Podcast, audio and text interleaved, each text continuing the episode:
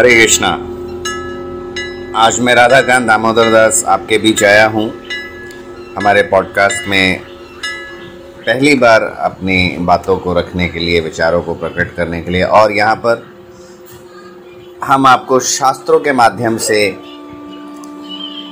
सभी चीज़ों को बताने का प्रयास करेंगे। शास्त्रों के माध्यम से मतलब है श्रीमद् भगवत गीता और भागवतम से, जो स्वयं भगवान की वाणी है, भगवान के गीत हैं उन्हीं के माध्यमों से आज हमारे सांसारिक जीवन में जो समस्याएँ हैं, जो परेशानियाँ हैं, उनका निदान पाएँगे। बहुत से ऐसे प्रश्न हो गए जिनका उत्तर आप ढूंढ रहे हैं। तो यहाँ इस पॉडकास्ट के माध्यम से हम उन सभी विषयों पर चर्चा करेंगे।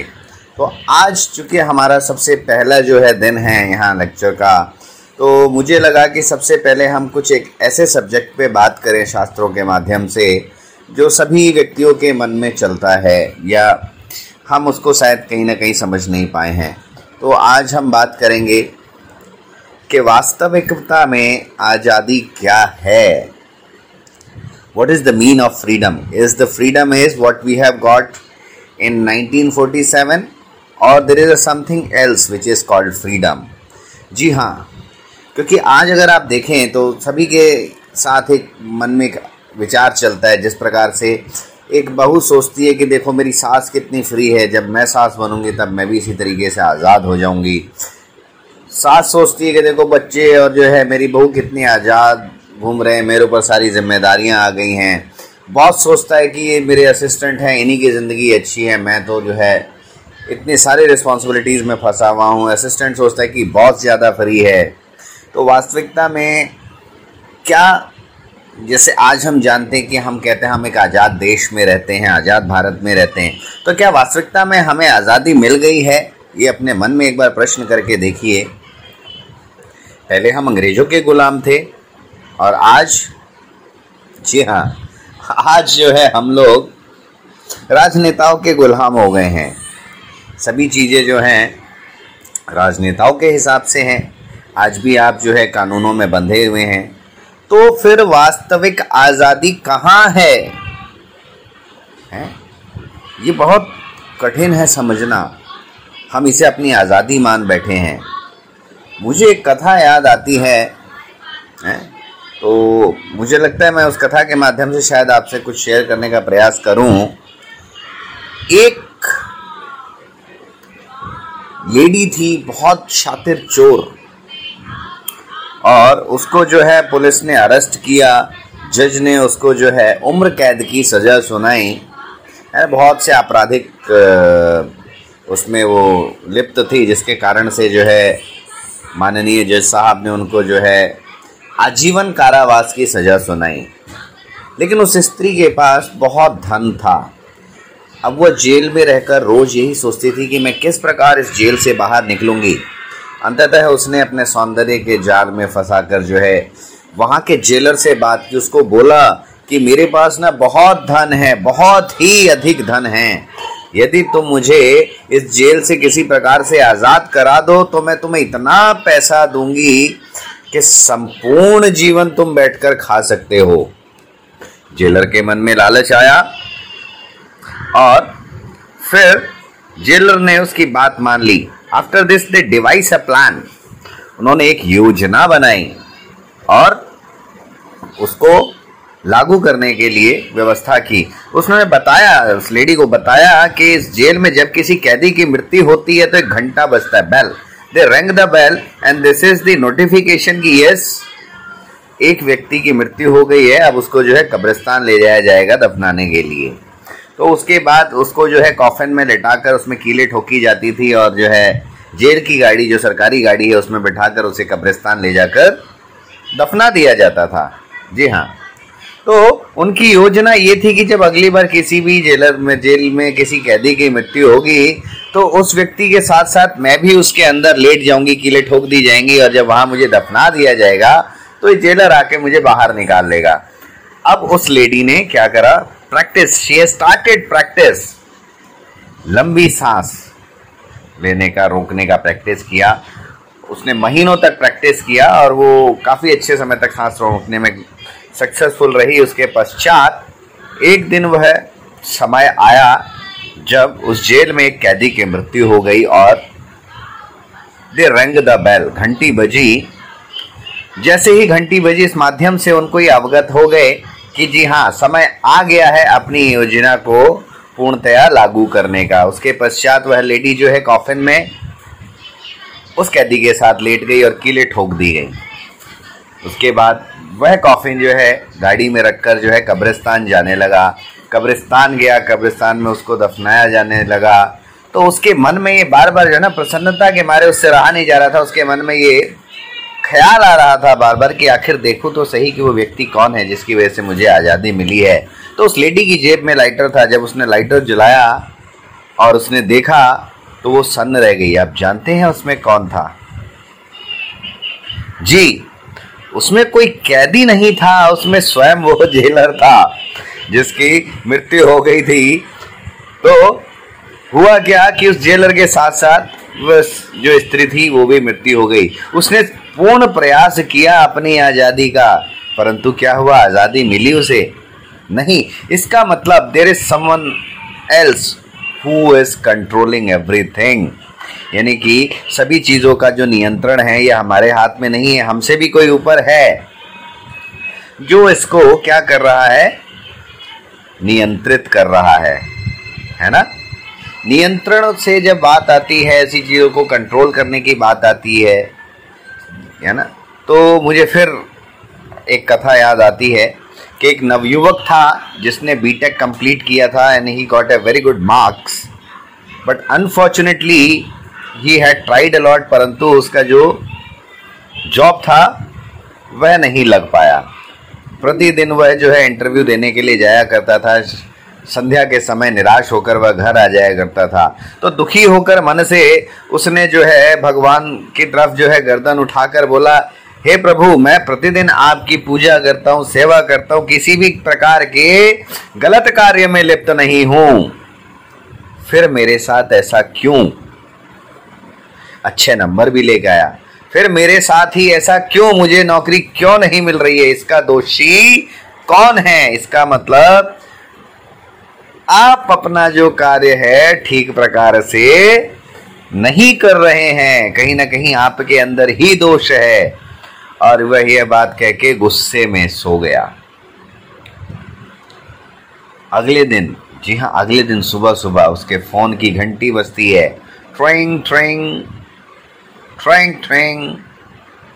और जब वो फ़ोन उठाता है तो उसको सूचना होती है कि आपका रिज्यूमे सेलेक्ट कर लिया गया है। आपको जो है, इस स्थान पर जो है, हमारे ऑफ़िस में ये ऑफ़िस नंबर है, यहाँ आना है इंटरव्यू के लिए। So he become very very happy और अगले दिन वह जो है तैयार होके बढ़िया से शेव वगैरह करके भी और, है ना, टाई वगैरह सब लगा के वहाँ पहुँचता है। तो नीचे एक बाबा जो है झाड़ू लगा रहे होते हैं। उनसे वो पूछता है कि, बाबा, मुझे इस ऑफ़िस में जाना है। तो बाबा बताते हैं कि ये ऑफ़िस दसवें माले पर है।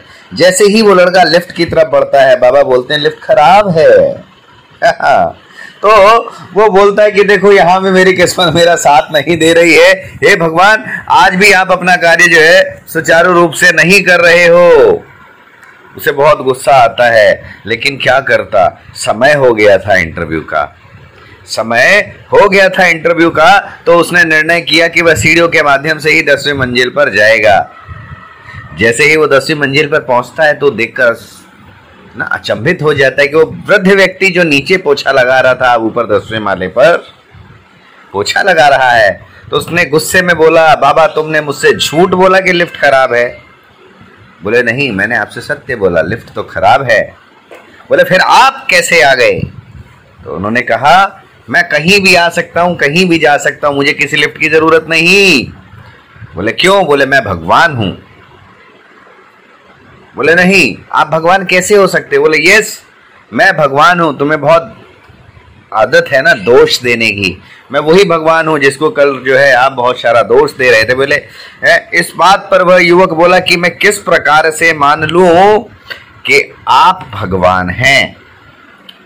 तो उन्होंने बोला अच्छा मुझे क्या करना होगा जिससे आपको विश्वास हो जाएगा कि मैं भगवान हूँ? बोले अच्छा मैं जैसे ही पलक झपकूँ, आप गायब हो जाओ। उन्होंने बोले, ठीक है, जैसे उसने पलक झपका, भगवान अदृश्य हो गए। उन्होंने देखा, बोले, लगता है मेरे साथ जो ये बाबा लुक्का छुपी खेल रहा है। बोला, ठीक है, जैसे ही मैं पलक झपकूँगा, वैसे ही आप आ जाओ। इस बार उसने बड़ी जो है ध्यान पूर्वक पलक झपकते हुए जैसे ही खोला, वो आ गए। बोले हो ये तो वास्तव में लगता है कोई जादूगर है। बोले, नहीं, मैं जादूगर नहीं हूँ। बोले, आपको कैसे पता? बोले, मैं आपके मन की बात पढ़ सकता हूँ। बोले तुमने मुझे कल दोषी ठहराया था कि मैं अपना कार्य ठीक प्रकार से नहीं कर रहा हूँ। तो लो, आज मैं तुम्हें भगवान बना रहा हूँ। आज से इस सृष्टि को संभालने की ज़िम्मेदारी मैं आपको दे रहा हूँ। मैं देखता हूँ कि अब आप इसको किस प्रकार चलाते हैं। बोले, ये लो, ये मेरा आशीर्वाद और आप भगवान बन गए। बोले, मैं किस प्रकार से मान लूँ कि मैं भगवान हूँ? बोले, आप जो भी आपके मन में हो, आप कर सकते हो। बोले अच्छा लेट मी टेस्ट इट तो उसने कहा कि पलक झपकते ही मैं ग्राउंड फ्लोर पे पहुँच जाऊँ। जैसे पलक झपका, वो ग्राउंड फ्लोर पे चला गया। बोला अच्छा वाह। ने फिर पलक झपका और वो जो है वापस दसवीं मंजिल पे आ गए बोले, मुझे विश्वास हो गया प्रभु कि अब मैं भगवान की शक्तियों से एकदम युक्त हो गया हूँ। अब देखिए, कल से मेरा चमत्कार। तो जब संध्या हुई और वो घर पहुँचा तो उसने देखा कि चंद्रमा बहुत सुंदर दिख रहा है। बोले, ये चंद्रमा तो बड़ा सुंदर दिख रहा है, लेकिन इसकी पोजीशन थोड़ी ठीक नहीं है। तो ही ऑर्डर्ड टू चंद्र देवता कि आप जो है, ठीक मेरी खिड़की के सामने आ जाओ। तो भगवान का आदेश देवता गण किस प्रकार टाल सकते हैं? कभी नहीं। तो चंद्रदेव ने भगवान का आदेश मानते हुए अपनी स्थिति बदलते हुए खिड़की के ठीक सामने आ गए बोले now it's looks very good और वो सो गया। जब सुबह उठा, टीवी खोली तो उसमें न्यूज़ आया कि जो है जापान में सुनामी आ गई, जिससे करीब एक लाख पचास हज़ार लोगों की मृत्यु हो गई। अच्छा बोले, ये कैसे हुआ? तो उसी न्यूज़ में बताया गया कि इस सुनामी के आने का जो कारण है, वो यह रहा कि कल चंद्रमा ने अपनी स्थिति बदल दी थी। ओहो ओहो, बहुत अफसोस हुआ ये जानकर, उसको बोला ओ ये तो बहुत गलत हो गया, अब ऐसा नहीं करूँगा। तो बहुत सारी प्रेयर्स जैसे हम लोग करते हैं, भगवान से तो दिन रात लोग प्रेयर्स कर रहे थे तो दिन रात इतनी प्रेयर सुन के उसके सिर में दर्द हो गया। सो उसने क्या करा, चूँकि वह जो है, एक कंप्यूटर इंजीनियर था तो उसने कंप्यूटर में एक सिस्टम फिट किया और उसको आदेश किया कि जो भी प्रार्थना करता है, सभी की प्रार्थनाएँ स्वीकार की जाए। And it should be first come first serve basis तो कंप्यूटर ने ठीक उसी प्रकार से किया, जैसे जबकि प्रार्थना आती थी, सबकी पूरी, सबकी मनोकामना पूर्ण। अगले दिन फिर जब वो टीवी खोलता है तो देखता है क्या कि जो संसार की सबसे मज़बूत फुटबॉल की टीम थी, उसने सुसाइड कर लिया। ओह, ये कैसे हो गया? तो ही चेक्ड कि भाई ये क्यों हुआ? तो पता लगा उसके कंप्यूटर के माध्यम से कि जो सबसे कमज़ोर टीम थी इस फुटबॉल उसमें, उसने उस सबसे बड़ी टीम को हरा दिया। ये कैसे हुआ? तो उन्होंने ये विश किया जिसको कंप्यूटर ने लॉक कर दिया, उनकी विश पहले आई, जिस कारण से उनकी क्या हो गई? मृत्यु हो गई। तो इस प्रकार से बहुत ही ज़्यादा वो एक हफ़्ते में परेशान हो गया और वो वापस भगवान के पास आके बोलता है, ये कार्य मेरे बस की नहीं है, प्रभु, आप अपना कार्य संभालिए, मुझसे गलती हो गई। तो इस प्रकार जो है, हम देखेंगे कि भगवान के कार्य जो है, भगवान इस सृष्टि को किस प्रकार चला रहे हैं। जैसे भगवान ने गीता में बताया कि सृष्टि जो है, मेरे आदेशों के अंतर्गत कार्य करती है। है ना? अब हम बात कर रहे थे जहाँ वास्तविकता में आज़ादी के हम ज़िक्र कर रहे थे तो मैं इसको आपको इस प्रकार से बताना चाहूँगा कि गीता में बताया गया है कि व्यक्ति जो है प्रकृति के तीन गुणों के अधीन कार्य करता है। और वो गुण कौन कौन से हैं? सतोगुण, रजोगुण और तमोगुण। अब हम तीन गुणों के बारे में थोड़ा सा चर्चा करते हैं कि सतोगुण, रमोगुण और तमोगुण क्या होते हैं। इससे आप अपनी वास्तविक स्थिति भी पहचान पाएँगे। सतोगुणी लोग वो होते हैं जो प्रत्येक कार्य को भगवान की प्रसन्नता के लिए करते हैं। उनका सोना, जागना, उठना, बैठना, खाना, पीना जब प्रत्येक कार्य सिर्फ़ भगवान की सेवा और प्रसन्नता के लिए होता है। इससे अधिक उनकी कोई इच्छा नहीं होती। यहाँ तक कि वो भगवान के दर्शन मात्र की इच्छा भी नहीं करते। रजोगुण, जैसे कि आप नाम से जान सकते हैं राज विद्या रजोगुण में वह सभी व्यक्ति आते हैं जो बड़े सिविलाइज्ड तरीके से रहते हैं। लेकिन उनके अंदर नेम फेम की कामना होती है, जैसे बॉलीवुड स्टार राजनेता, है ना? ये सभी रजोगुण में आते हैं। तमोगुण में वो सभी पापी दुष्ट इंसान आते हैं हैं, जो चोरी करते हैं, बदमाशी करते हैं, डकैती डालते हैं, नशा करते हैं, मांस मदिरा का सेवन करते हैं, भक्षण करते हैं। तो इस प्रकार से तीन गुण हैं। अब आप अपनी स्थिति को इस प्रकार से जान सकते हैं कि आप किस स्थिति में कार्य कर रहे हैं।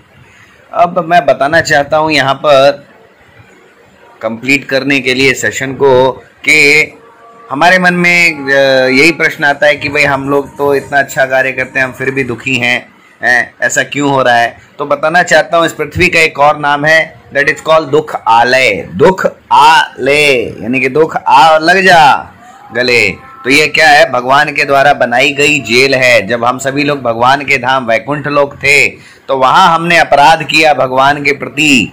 हमारे मन में ये भावनाएँ आई कि मैं आज़ादी के साथ रहना चाहता हूँ। अपनी इच्छाओं के अनुरूप कार्य करना चाहता हूँ।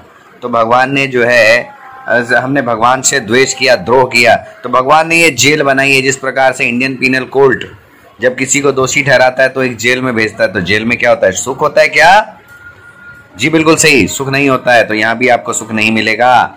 तो इस जेल में हमें रखा गया है। और हर एक जेल का एक जेलर होता है, ठीक उसी प्रकार से इस जेल के जो जेलर हैं, कौन है? देवी, दुर्गा। जी हाँ क्योंकि जेल का एक और नाम है दुर्ग। दुर्ग मतलब किला किला मतलब जेल। तो जेल की जेलर जो भगवान ने श्रीमती देवी दुर्गा को बनाया है। है ना? तो जेल में यदि आपको रखा जाए और आपको एक व्यक्ति को सोने की चेन से बांधा जाए, एक को जो है चांदी की और एक को लोहे की चेन से। तो बताइए, कौन सा व्यक्ति ज़्यादा सुखी रहेगा? जी, चाहे आप किसी भी चेन से बंधे हो, लेकिन बंधे तो जेल में ही हैं। वास्तविकता में हमें इस जेल से आज़ाद होना है तो यही मानव जीवन का भी लक्ष्य है कि इस संसार से, इस दुखालय से आज़ाद होकर भगवान के परम धाम वैकुंठ लोक हमें पहुँचना है, यही हमारा जो है उद्देश्य होना चाहिए। भले ही हम सतोगुण, रजोगुण और तमोगुण तीनों के अधीन हों, लेकिन है तो अभी हम जेल में ही। लेकिन जेल से निकलने का मार्ग क्या है? सतोगुण।